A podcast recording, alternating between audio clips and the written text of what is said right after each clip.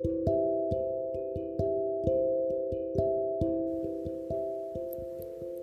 さんこんにちは。ドイツのミュンヘンで楽しく暮らしてます。ハコです。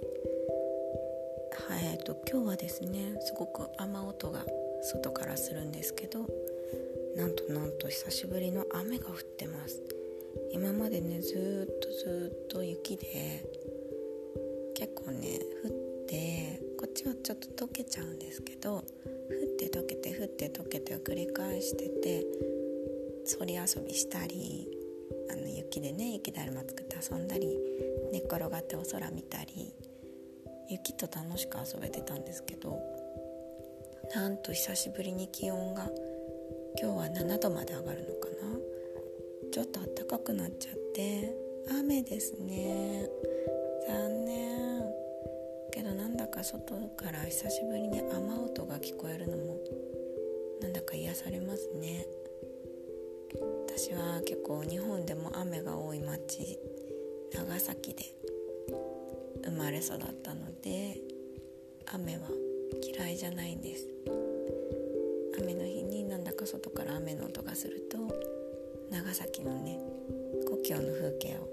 思い出してしまいます。皆さんはそうなんかこうそういうのってありますか？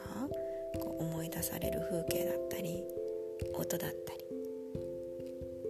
ねなんか私はやっぱりちっちゃい頃から慣れ親しんだあの風景がたまにね思い出されてドイツでねやっぱりこう日本の風景なんてかけらもね ないので懐かしくね思い出されますね。印象に残ってるものとか深いところの記憶にたまに触れるのもねいいなと思います。で小さい頃の記憶っていうのは本当に五感をフルに使って覚えてたんだなっていうのをとてもね感じますね。なんだかこうお母さんのねカレーの匂いだったりとか覚えてますね。外で遊んで帰ってくる途中に家の前通った時にあ今日うちカレーだみたいな。あのドイツってね外に換気扇換気をしてはいけない排気をねしてはいけないので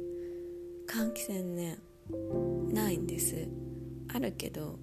吸気するだけあれダクト通ってんのかな？通ってなさそうな気もする。うん通ってないんじゃないかな。あのあれどうなってるんだろう。お友達のところにね聞いたらもうほんと吸ってそのままなんかどうせ出されてるんだって言ってましたね。ちょっとフィルター通してね匂いとかだけ取って出されてる。外にね匂いが出るっていうことはねお店屋さんぐらいしかないですね。お店屋さんでねちょっと香ってくること。少しあるんですけど。だから「わあ今日うちカレーだ」っていうあの感覚ねうちの子たちにはないと思うんですよね残念。あれ結構ね楽しいですよね。そうやってこう五感を使ってねあの右脳を使って感じることをね最近意識的にやってます。いやこれはありがたいことに意識的にやらなくても今本当にロックダウンで24時間子供たちと一緒にいるので右脳にね私が染められましたね。あのうち3人子供がいるので3人の強力なパワーと 磁石で右脳の方に引き込まれました。遊びがねもうやっぱり人が考えられないというか考えつかない遊びをしたりとにかくうち歌って踊ってとか好きなんですよね。8歳のねお兄ちゃんも小学校2年生なんですけどいまだにそういう遊びが好きでで先日ね iPad 買ったんです。でこれねどっちかっていうとあの学校の授業を iPad で受けるためにと思って 買ったのに今何になってるかというともう撮影会にね使われてますね。さすが画質と音が前の持ってたあのタブレットよりとってもいいので、うん、みんなキャーキャー言ってでソファーにね飛び乗って飛んだり跳ねたりして1人1曲ずつ歌いで一番下の弟は「変な顔して」って言って変な顔させられてでみんなそれ笑ってそれを撮影してとかなんかよく分からないけども超楽しそうなので 自由にそこはさせてます。そういう風なねこう体使って歌って目で見てあとね最近本物に触れるとか触る雪ぐらいしか触ってなくってまあ雪がねあるだけありがたいんですけど今日雨降って多分これでね積もってた雪溶けちゃうと思うんですよね。でまた23日したら0度とかになるのでカッチンコッチン。今度は今度氷の世界になると思うので早く凍んないかな。あの池がねだいぶ凍ってたんでもううちから30分ぐらい北の方に行くともう氷でねみんなアイススケーティングして遊んでるみたいなんです。でこっちにもあのアイススケート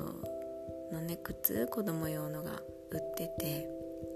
で子供ってね足がね大きくなるのが早いけどどうしようなんて思ってたら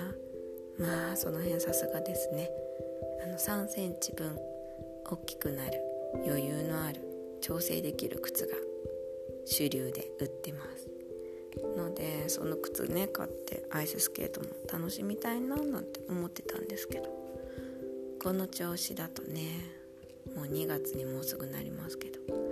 今年スケートできなそうですね。残念。まあけどね残念なんて言ってたらあのバイオリンの先生にねこんなねあの素晴らしい雪が降るのは23年ぶりだなんて言ってましたね。先日あのバイオリンのねオンラインレッスンを今今オンラインでレッスンね受けてるんですけどでレッスンの時間になってね私ちょうどあの私自身もあの忙しくってちょうどドイツ語のオンラインレッスンを受けですぐあのバイオリンのねオンラインレッスンが始まるっていうところで切り替えなきゃいけなかったんですがで子供たちにもしっかり言ってたんですね。時間何時からだから何時に帰ってきてねみたいに言ってお外にマンションのね中庭に出してたんですけどあの私もねすごい悪かったんです。もう集中しすぎちゃって全然時間見てなくてで子供たちもね外出ててもう雪だらけですっごい楽しくて雪まみれになって遊んでってでパッと気づいたらバイオリンの先生から着信があって「えー!」ってなっちゃってでもう、うん、ドイツ語の先生に「ごめんね今すっごく忘れてたんだけど次バイオリンのレッスンが子供たちの入っててごめんなさい切っちゃってもいい?」って言って切ってでバイオリンの先生にも「ごめんね」って言ってあのすごい子供たち呼んでくるって言って。でベランダからこ大声で 日本語でね大声で叫び「帰ってきなさい」みたいにたらなんか下にいた子供たちみんな私のこと見てましたけど。もうねそういうのどうでもいいと思って。で大声で叫んで呼び寄せて。でここですね。面白かったですこの。妹とお兄ちゃんのこれパニックのね違い。妹はもともとのんびり屋さんですね、ま、けど普通に考えると、まあ、一般的にあのちゃんとしてます。けどもお兄ちゃんがしっかりしすぎてるのでのんびり屋さんに見えちゃうんですね。で片やお兄ちゃん。ごいきっちりかっちり派。ちゃんとしなきゃ。みたいな性格です。で「うわ遅れた」ってなったら、うん、バタバタ帰ってきますよね。でけど一番早くね準備できたのはどっちかっていうと 妹なんです。妹がねバイオリン出して調弦して待ってる間お兄ちゃんまだねなんか靴に戸惑ってて。であの雪音のねあのウェアが脱げなくてなんかパニックになってて。なんかその違いを見てて笑っちゃいましたね。うわー心って大事だわ と思って。できるスキルはあるのに早くねできるスキルはあるのに心が乱れるとこれね致命的ですね。片や一方うさぎと亀で表しますと亀のうちの妹ちゃん娘ちゃんはそこまでできるスキルは高くないんですけどけどあの子心のコントロールが上手なんですよね。だからさささっと準備してやるべきことがね分かっているんですね。で待ってる。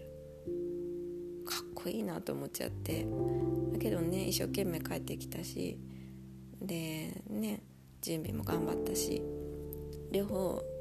怒らなかったですけど「早い早いよしよし頑張れ頑張れ」みたいな怒んなかったですけど後でこっそりね妹ちゃんには褒めました「あなたすごいわ素敵よ」ってこんなに冷静にねパパッと準備できるなんてね思ってなかった。お兄ちゃんより早かったね。なんて本当はねあんまり人と比べることって褒めないんですけど妹もねそこ気づいてたみたいだったのでそこをねちゃんと肯定してあげてうんうんみたいに 嬉しそうでしたね。ねやっぱりこう心のコントロール小さい頃から大事であと失敗するのも大事だなってやっぱ改めて思いました。うん、失敗してそこから学ぶお兄ちゃんもね学んだみたいです。雪があるから時計持ってかなかったら時間が分かんなくなって忘れちゃって遊んでた。時計をするっていうこと。でじゃあ雪に濡れないようにどうやって時計をするかってね一緒に考えて。また次回どうなるか。楽しみに見てみたいと思います。失敗はね成功の鍵ですね。ピンチはチャンス。皆さんもぜひぜひあんまりこうお子さん怒りすぎずに冷静にねこういう時うちの子供ってどうなるんだろうみたいに興味津々観察する目でね是非見てみてください。そして分析して冷静にフィードバックしてあげると子供も「うーん」ってなんか思うところがあるようですので。少しでも参考になったらいいななんて思います。では。今日も素敵な一日を過ごしてください。ラジオ聴いてくださってありがとうございました。またこのラジオでお会いできること楽しみにしてます。箱でした。チュース。